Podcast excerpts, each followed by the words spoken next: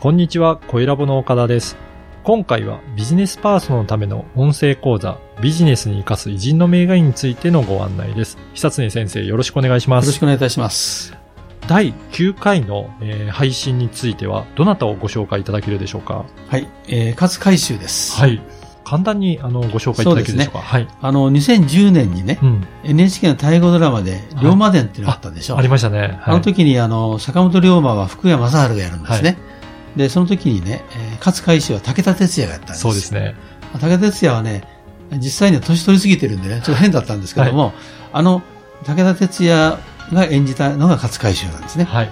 で、彼はですね、まあ一番大きな業績というのは、新政府軍と幕府軍が戦う寸前に、うん。江戸城を、江戸を焼き払うといった時に、えー西郷隆盛と会談をして、うん。江戸城の無血開城をやったね、そういう功績のある人なんで、はい。まあ、いわば日本の恩人の一人でもあるといううんふうに思ってますけどね。はい。それでは、講座の一部をお聞きください。この人はね、あの、もともとは、あの、旗本なんですね。はい。で、えー旗本の、まあお父さんがね、勝小吉って言うんですけども、うんまあ、この人は無頼の血筋でね、はい。やや、まあ、ヤクザっぽいね、ままあ、そういう人だったんですけども、はい。その子供が出来が良くて、うん。で、これが勝海舟なんですね。うん。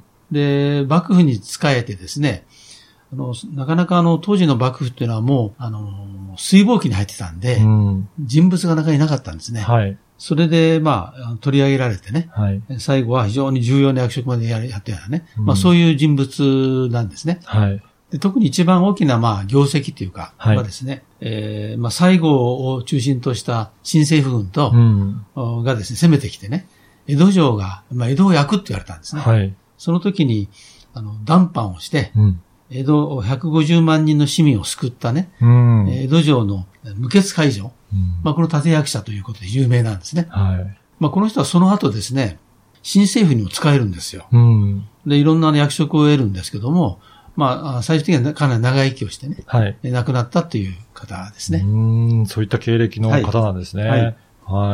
ではもうちょっと詳しくお伺いしたいんですけど、やっぱり子供の頃から先ほどもちょっと優秀だったということなんですけど、うんうんやっぱりそういったなんか逸話とかあるんでしょうかね。そうですね。あのーまあ、父の勝小吉っていう人はね、はい。非常にもう学問はあんまりないんだけどもう、ん。あの、非常に面白い人でね。はい。で、彼は、あのーえーまあ、自伝を書くんですねあ、最後にそうなんですね。はい。で、俺ほどバカなものは世の中に、うんもうあんまりあるまいと思うとこ、うん始まってね、最後はね、よくよく読んで味わうべし、死す損、損まで穴賢っていう、まあ、変なね。終わってるんですけども、うん。まあ、ややそういうね、無頼の血筋の中で、はい。非常に優秀な子供が生まれたんですうね。ん。で、従って、あの、まあ、非常に秀才なんですけども、はい。そういう血が入ってるからね、うんえー幕末の最後の段階で、うん。はい。えー西郷隆盛と対決するにはね、まあ、格好の人材だったんじゃないかなとふうには思うんですけどね。やっぱりお父さんのこういった性格も、うんあの、あって、やっぱりそういった行動が取れるような感じですかね。この人はね、あのー結構ね、口が悪くてね、はい。上司をね、罵倒しながらやった、やってきたんですよ。例えばね、えー彼は関林丸に乗ってアメリカに行って帰ってくるんですけども、えー勝つよと。うん。日本とアメリカどう違うかって聞かれるんですね。はい。でさようですな、向こうでは賢い人が上にいますって言うんですよね。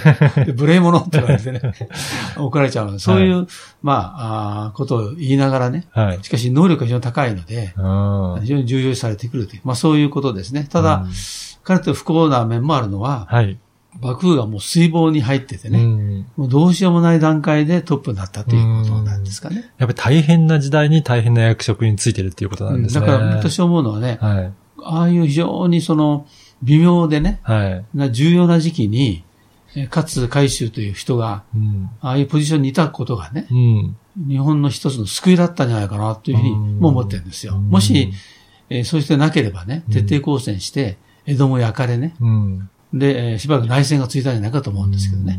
まあそういうことをうまく飲み込んでやった人ではないかというふうに思います。やっぱりそうですよね。世界的な歴史を見ても、そういった内戦とか、至るところであると思うんですが、それをなく収めたっていうのは、かなり優秀な方っていうことを入れるんじゃないですかね。まあ日本の明治維新というのは、まはいあ普通革命だとね、はい。多くの血が流れるわけですね。そうですよねそれから、徳川幕府のお将軍うん。は血末に挙げられるわけですよね。えー欧米はみんなそうでしょ？そうですよね。はい。僕はそういうことはなしなしにね、まあ、うんほぼ無欠でね、はい。革命がなったということで、うんこれは日本人の誇るべき、えーことなんですよ。その、まあ、敗者の側に立つ、あー人物がいたということで、えーそれが勝海舟なんですね。いかがだったでしょうか？このビジネスに活かす偉人の名言は約20分から30分ぐらいの音声講座で偉人の名言の解説やビジネスに活かすヒント、あとはおすすめの書籍や偉人館の紹介もしています。で毎週月曜日に久常先生のこの音声講座がメールでお届けいたします。で会費は月額2000円ですので、1ヶ月で4回も久常先生のビジネス講座を受講できるので、まあ、大変お得な値段となっておりますね。ぜひ会員になっていただければと思います。で、さらに会員の方には、このビジネスに生かす偉人の名言専用の Facebook グループへの参加が可能となりますので、ぜひ会員同士の交流はもちろん、先生への質問も直接いただけるバンドとなっておりますので、参加いただければと思います。詳しくは説明文にある番組サイトの URL からチェックしていただければと思います。そしてなんと、今お申し込みいただけると、2回分が無料で聞けるキャンペーンを実施しています。こちらも URL からお申し込みいただければと思います。久瀬先生、最後にポッドキャストリスナーに向けてメッセージをお願いします。はい。それでは音声講座でお会いしましょう。